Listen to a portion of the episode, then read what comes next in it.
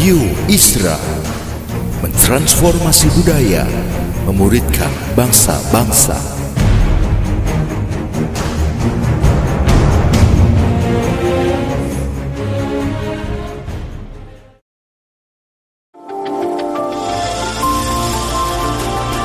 Voice of Pradaim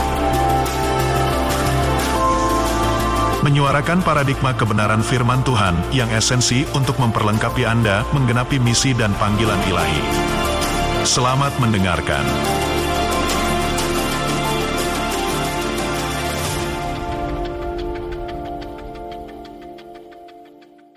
Kita terus mau belajar bagaimana caranya beribadah dalam kerajaan yang tidak tergoncangkan.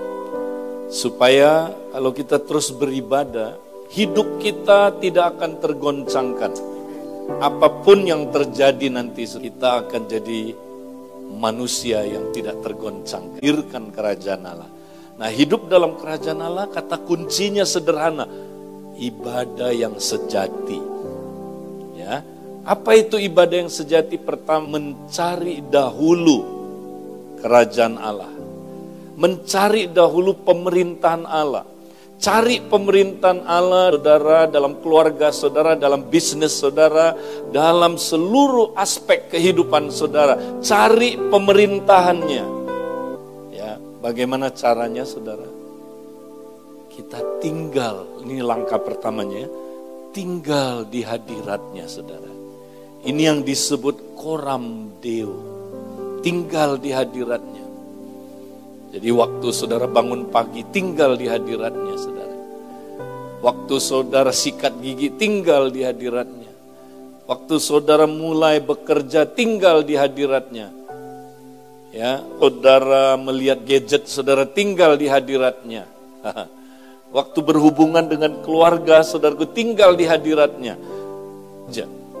Ketika saudara nonton YouTube tinggal di hadiratnya. Itu ibadah. Kalau kita nggak tinggal di hadiratnya, kita nggak bisa mencari pemerintahannya, saudara. Itu langkah yang pertama, makanya penting sekali koram deo itu. Latih diri kita tiap hari, saudara. Nah, ada cara yang mudah, saudara uh, melatih diri. Mulai dari persoalan, ya, mulai dari apa, saudara, tantangan, ya, pencobaan, tubuh kita sakit, mulai gunakan itu untuk bersyukur. Nah kata kuncinya bersyukur saudara. Karena waktu kita bersyukur, kita sadar. Allah hadir dalam hidup saudara. Tapi ketika saudara bersyukur, saudara rasakan kehadirannya. Nah itu yang pertama. Ya, makanya apa aja kita bersyukur. Nah yang kedua, mulai saudara praktekin ketika saat teduh. Nah ini yang praktekin lagi nyetir ber, apa berkoram deo ya ketika apa aja yang kita lakukan kita aktif ber, kalau saudara praktek terus latihan ini terus saudara akan memasuki ya gaya hidup tinggal di hadirat Tuhan. Gaya hidup wah itu dahsyat. Itulah cari dahulu kerajaan Allah. Banyak orang nggak ngerti Baca ini nggak ngerti apa cari kerajaan Allah, cari pemerintahan Allah. Langkah pertama adalah tinggal di hadiratnya. Yang kedua, apa katanya? Dan kebenarannya. Nggak boleh hanya cari pemerintahannya, tapi juga kebenarannya. Nah kebenarannya saudara ini berbicara tentang hati dan pikiran yang benar. Ya, hati dan benar. Hati dan pikiran itu berhubungan, saudara.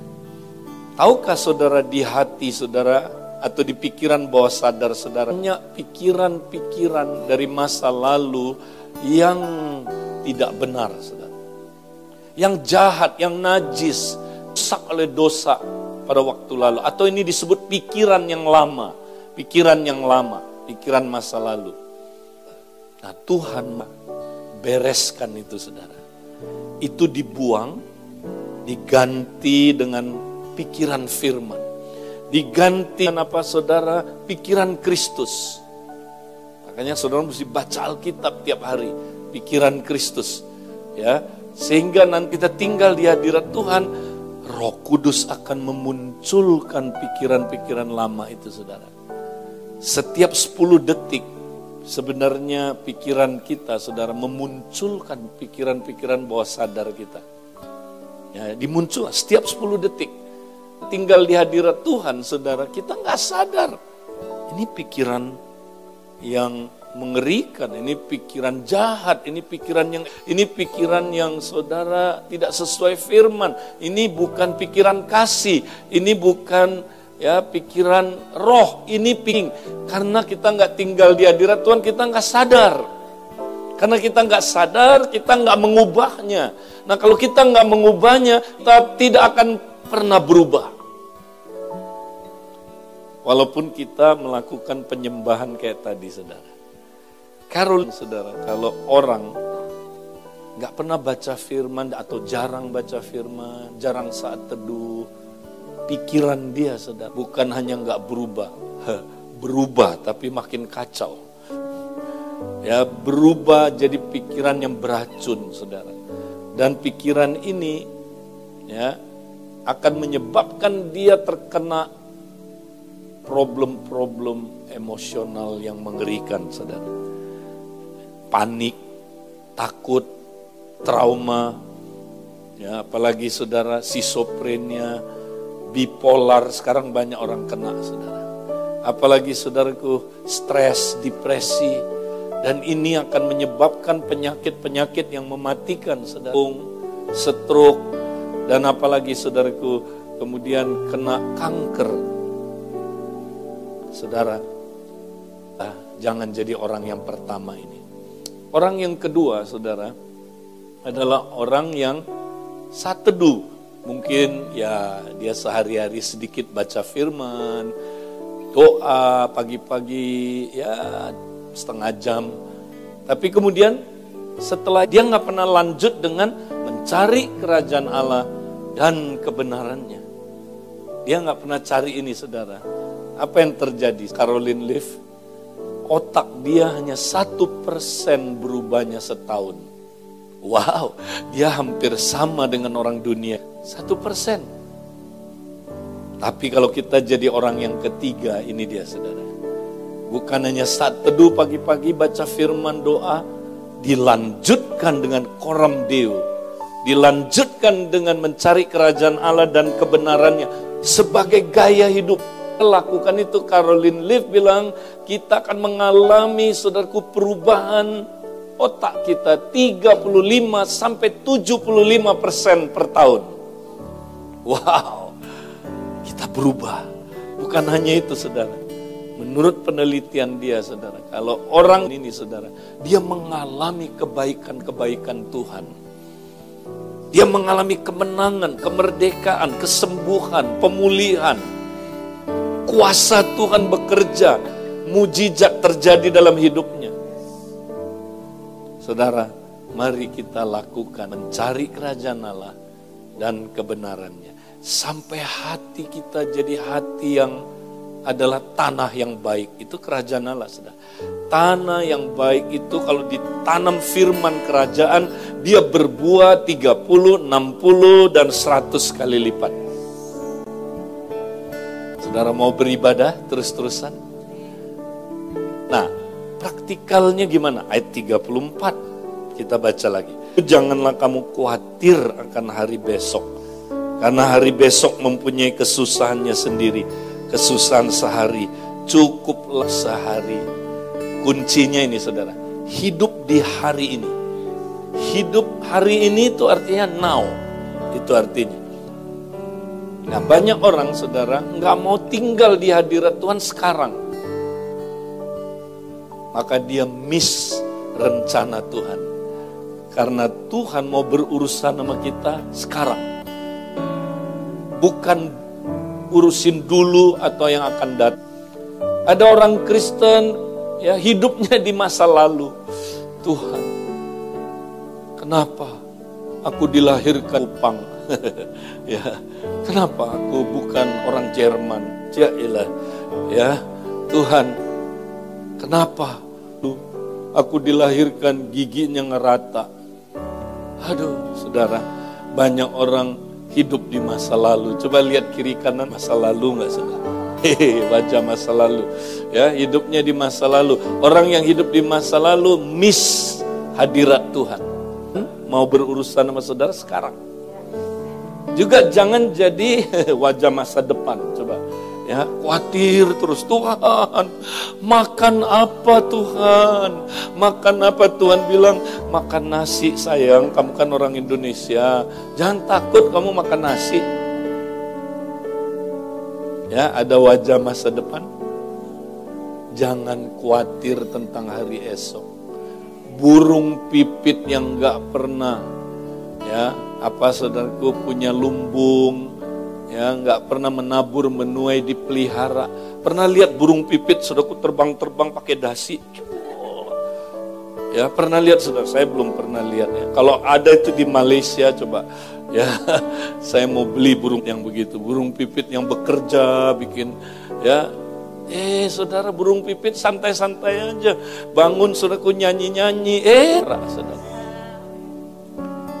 Kamu lebih dari burung pipit saudara kamu anak Allah. Sebelum kau minta kebutuhan-kebutuhan keperluanmu kata orang Malaysia. ya, Tuhan sudah tahu saudara. Makanya carilah dahulu kerajaan Allah dan kebenaran. Segala hal ditambahkan padamu. Hari-hari ini orang sibuk dalam masa lockdown ini pikirin bisnis apa yang paling menguntungkan. Ya nggak salah sih saudara, boleh-boleh aja. Tapi jangan itu dulu yang dicari. Kalau itu dulu yang saudara cari, saudara miss. Miss. Hidup di hari ini saudara. Hidup di the now. Living in the now. Karena kata now itu saudara penting sekali. Ya, ini ayatnya. Sekarang jangan khawatir masa depan. Ya, Tuhan bilang gini saudara, berilah pada hari ini makanan kami yang secukupnya hari ini. Kenapa Tuhan nggak suruh kita saudara minta buat setahun? Ya, saudara ada anak sekolah minggu saudara diledek-ledekin sama orang ateis. Tuhan kamu itu ya goblok. Kalau saya jadi Tuhan kamu, saya suruh umatnya berdoa begini. Tuhan, berikanlah aku makanan ya yang secukupnya pada tahun ini. Tuhan kamu goblok, kenapa mintanya hari ini? Polos, dia jawab gini, Pak, Tuhan saya nggak goblok. Lalu dia kasih makanan setahun basi, Pak. ya, saudara. Tapi sebenarnya jawabannya ini, saudara. Tuhan mau kita mengalami dia tiap hari, saudara. Tuhan mau kita bergantung kepada dia. Supaya kita encounter sama dia terus. Kita mengucap syukur dia baik, saudaraku. Dia baik. Amin. Ya, yeah, hari ini. Hari ini penting. Sehingga saudaraku, orang yang gak hidup di hari ini, dia miss. Makanya peman puluh bilang, ajar aku menghitung hari-hari. Ya, itu artinya apa saudara? Ajar aku menghitung rentannya hari-hari. Artinya gini, jangan sampai aku miss sehari pun aku tidak tinggal di hadirat Tuhan. Itu dia saudara. Saudara, kalau kita tidur, tahu nggak saudara? Hari dalam prinsip orang Yahudi itu dimulainya dari malam dulu. Oh iya, iya. Makanya sabat mulainya saudaraku sore hari itu mulainya. Jadi hidup dimulai dengan tidur dulu. Haleluya. Kalau kita salah saudara, kita pikir oh hidup dimulai dari pagi. Oh puji Tuhan hari yang baru. Bukan saudara. Konsep Alkitab hidup dimulai dari tidur. Makanya tidur pun saudara mesti di hadirat Tuhan. Haleluya. Ya nanti praktekin ya sebelum tidur terus tinggal di hadirat Tuhan. Wow, mimpinya nanti saudara berkat-berkat urakan. Kenapa saudaraku? Karena Tuhan memberkati orang ketika dia tidur. Ada orang mimpi dikejar setan. Ini terlalu banyak nonton film Korea. ya film-film saudaraku di masa lockdown ini. Makanya saudara, mari kita hidup di hari ini. Ya, praktek tiap hari tinggal di hadirat Tuhan, tinggal di hadirat Tuhan. Nah, yang terakhir saudara, bagaimana kita bisa mempraktekkan ibadah sejati? Nah, kita lanjut dengan pasal 7 Nah banyak orang nggak sadar nih nyambung sebenarnya saudara. Pasal 7 ayat 1 sampai dengan ayat yang kelima. Tapi saya hanya baca ayat 4 sampai ayat yang kelima. Bagaimana berkata kepada saudaramu, biarlah aku mengeluarkan selumbar itu dari matamu, padahal ada balok di dalam matamu. Hai orang munafik, keluarkanlah dahulu balok di matamu, maka engkau akan melihat dengan jelas untuk mengeluarkan selumbar itu dari mata saudaramu. Saudara nggak bisa praktek ibadah yang sejati sendirian, nggak bisa. Ya, pembaharuan pikiran nggak bisa kita lakukan sendirian. Harus kita lakukan di komunitas yang saling mengasihi, yang tidak saling menghakimi. Itu maksudnya, saudara. Ini ajaran khotbah di bukit Makanya saudara punya kompak. Punya kompak gak hidup saudara. Itulah komunitas yang tidak saling menghakimi, tapi yang saling mengasihi. Ibadah gak bisa jalan sendiri, saudara gak bisa. Orang pikir ibadah itu pribadi. Ya, betul secara pribadi kita harus connect sama Tuhan, tapi dilakukannya bersama-sama. Komunitas yang bagaimana? Yang saling mengasihi. Kalau kita saling mengasihi, kita nggak saling menghakimi. Katanya gini saudara, jangan engkau ingin mengambil selumbar di mata orang, tapi engkau punya balok di matamu. Ya, ini ini sebenarnya Yesus itu sangat humoris ya saudara. Katanya kamu mau nolongin orang kelilipan apa? Kelilipan serbuk gergaji, tapi kamu kelilipan balok. Pernah lihat orang, nih saya pakai kelilipan balok. Ya, pernah lihat orang kelilipan balok. Hello. Ya. Saudara coba lihat kiri kanan ada kelilipan balok, jangan-jangan saudara kelilipan balok. Nah, selumbar itu apa saudara? Ingat ya, ini perumpamaan. Zaman nggak ada cermin yang terang. Jadi kalau orang kelilipan, saudara, dia perlu temennya ngambilin. Eh, zaman dulu nggak bisa ngambil sendiri, sekarang enak ada cermin bisa. Dulu cermin itu hab, apa kabur, kata apa katanya tidak jelas. Jadi kita nggak bisa lihat, saudara. Nah, jadi selumbar itu apa? Selumbar adalah yang saudara sadari, ya, tap sakit sekali, tapi saudara nggak bisa mengeluarkannya, saudara nggak tahu dia di mana. Tahukah saudara dalam hidup kita banyak selumbar-selumbar? Ya, itulah pikiran-pikiran bawah sadar. Ya, ya, kita rasakan sakit. Kenapa ya aku suka berantem terus sama istri? Kenapa ya aku suka nggak akur? Kalau sama istri kalau udah ngomong soal uang naik darah saya terutama masa lockdown ini. Ya, kami lihat-lihatan akhirnya kami saling buka cek, satu buka cek, satu buka cok, cek, cok, ribut terus. Nah kenapa? Karena ada selumbar. Selumbar itu sesuatu yang kecil tapi sangat menyakitkan. Dan kita nggak tahu dia di mana. Ya, bingung saudara, nggak bisa mengeluarkannya. Itulah pikiran-pikiran bawah sadar saudara yang sangat menyakitkan saudara, nggak tahu gimana cara keluarinnya. Yang bisa keluarkan adalah komunitas yang saling mengasihi itu. Yang bisa mengeluarkan adalah komunitas yang tidak saling menghakimi, yang tidak pakai balok. Balok itu, kalau saudara baca tafsiran yang benar itu adalah sikap menghakimi itu. Jadi orang yang menghakimi saudaranya, dosa dia lebih besar dari dosa yang dia hakimi. Itu maksudnya saudara. Temanmu berzina, jangan berpikir, wah gua kecil dosanya, dia lebih gede.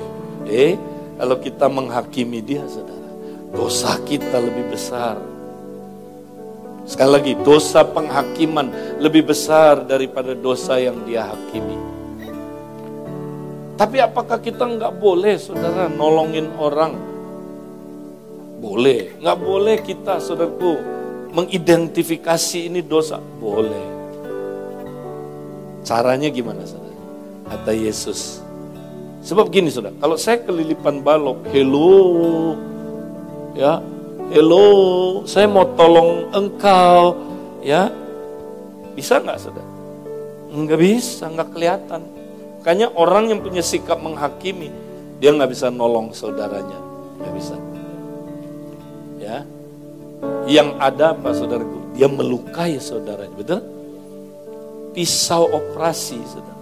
Tergantung siapa yang pakai. Kalau yang pakai dokter, yang ahli, wow bagus nyembuhin, saudara. Tapi kalau yang pakai preman, hati-hati, saudara. Habis, saudara, di slice Saudara, kalau kita suka menghakimi saudara, sebenarnya bagus judgement itu bagus. Ya, mengetahui eh ini salah ini. Tapi tunggu dulu kalau makainya bukan dengan kasih, ca ca ca ca. Udah. Nah, makanya kita during lockdown ini banyak yang luka-luka. Coba lihat saudaraku. Menurut menurut survei saudara, kekerasan rumah tangga makin tinggi setelah lockdown ini. Menurut survei saudaraku, pelecehan seks orang tua terhadap anak makin tinggi during lockdown ini. Menurut survei saudaraku, ya, angka perceraian nanti habis lockdown makin banyak. Di China 20% setelah lockdown cerai. Orang Kristen tidak terkecuali. Saudara, saudara mari. Saudara mesti punya kompak yang saling mengasihi. Yang bisa ngeluarin selumbar-selumbar dalam hidup kita, saudara. Saudara, kami praktekkan ini dahsyat. Ya, jadi kita di kompak caranya gini, saudara. Kita bikin bikin komitmen sehari ini kita mau ibadah. Ya, tinggal di hadirat Tuhan ya, kirim saat teduh tiap hari. Yuk, yuk. Terus nanti kalau ada pikiran-pikiran yang nyata saudara, keluar, Nah beberapa pikiran saudara itu kita bisa langsung tangani on the spot. Biasanya langsung sembuh. Ganti langsung. Tapi banyak pikiran yang lain saudara. Saudara nggak bisa sembuh sendiri. Mesti temennya tolongin. Nah makanya kumpul setiap hari. nggak apa-apa. Kita WA-an ya. Atau Zoom. Kita sharing. Eh pikiran apa ya yang muncul? Waduh Tuhan ingetin saya tuh. Ternyata waktu masa lalu saya suka dihakimi. Dijelek-jelekin, direndahkan terus. Makanya saya orang yang gak aman kata Tuhan. Saya diingetin itu saudara doain saya. Wow, waktu dia ngomong gitu saudara. Itu tiba-tiba bisa nular. Yang lain bilang, ih aku juga ada. Ya, yang lain bilang, aku juga ada Beda tapi modusnya sama. Ada yang bilang, aku beda dapatnya. Tapi kenapa ya waktu Bapak cerita, aku juga diingetin. Kenapa saudara? Karena waktu kita beribadah sama-sama, kata Caroline Leaf, otak kita ini gelombangnya sama. Saudara. Bukan cuma connect otak kita, connect sama pikirannya Kristus. Wow. Lalu mereka sharing, saudara. Nanti bisa gini, saudara Coba saudara, firman apa yang saya mesti renungin sebagai ganti dari pikiran ini? Ntar temennya bisa ingetin, yang ini nih, ya firman ini. Temennya yang ini bilang, yang ini. Nah itulah cara kita saling tolong menolong mengeluarkan selumbar dari mata saudara kita. Saudara mau berubah? Praktek ibadah yang sejati, saudara. Ibadah dalam kerajaan Allah Saudara lihat hidupmu pasti berubah. Pasti berubah.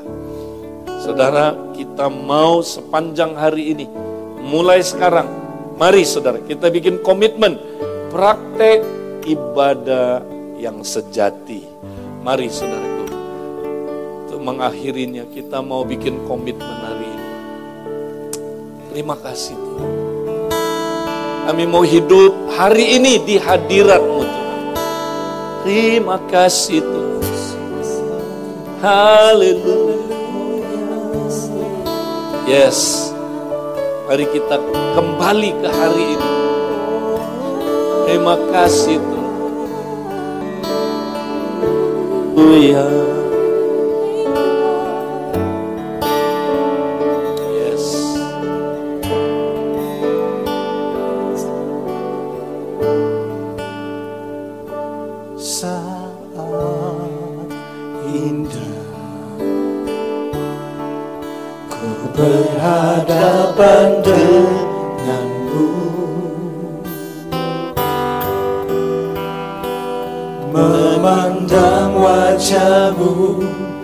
Yesus kekasih jiwaku.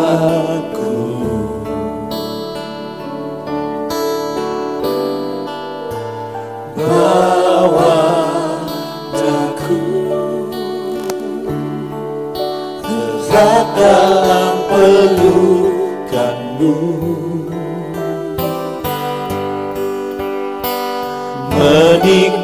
menikmati kasih indahnya hadiratmu. Oh, hadiratmu Tuhan ku rasakan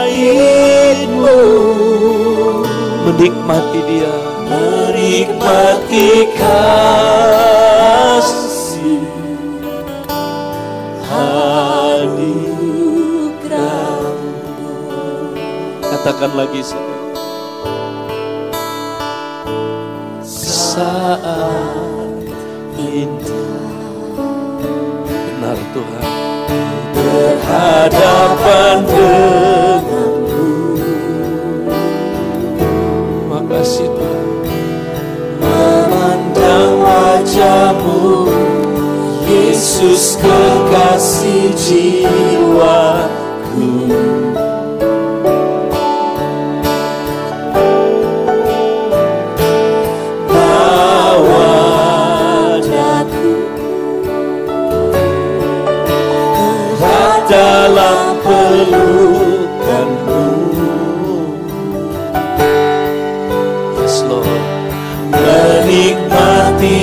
kasih dan indahnya hadiratmu Katakan saudara hadiratmu Tuhan. oh hadiratmu Tuhan Rasakan saudara. ku rasakan Oh, kekudusanmu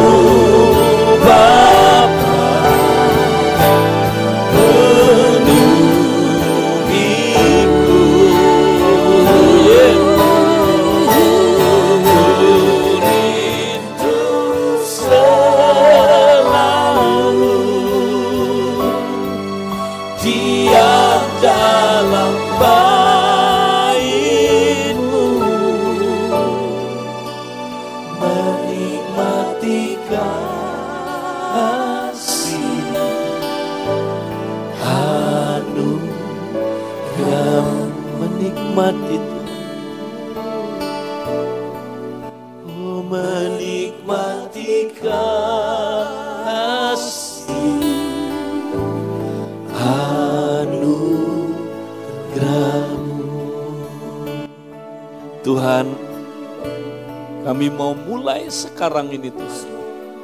Beribadah di dalam kerajaan yang tidak tergoncangkan. Kami mau terus praktekkan ini sebagai gaya hidup.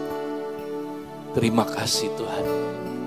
Kau sudah berbicara di tengah-tengah kami.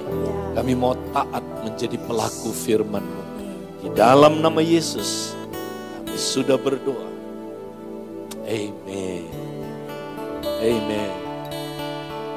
Selamat beribadah dalam kerajaan Allah.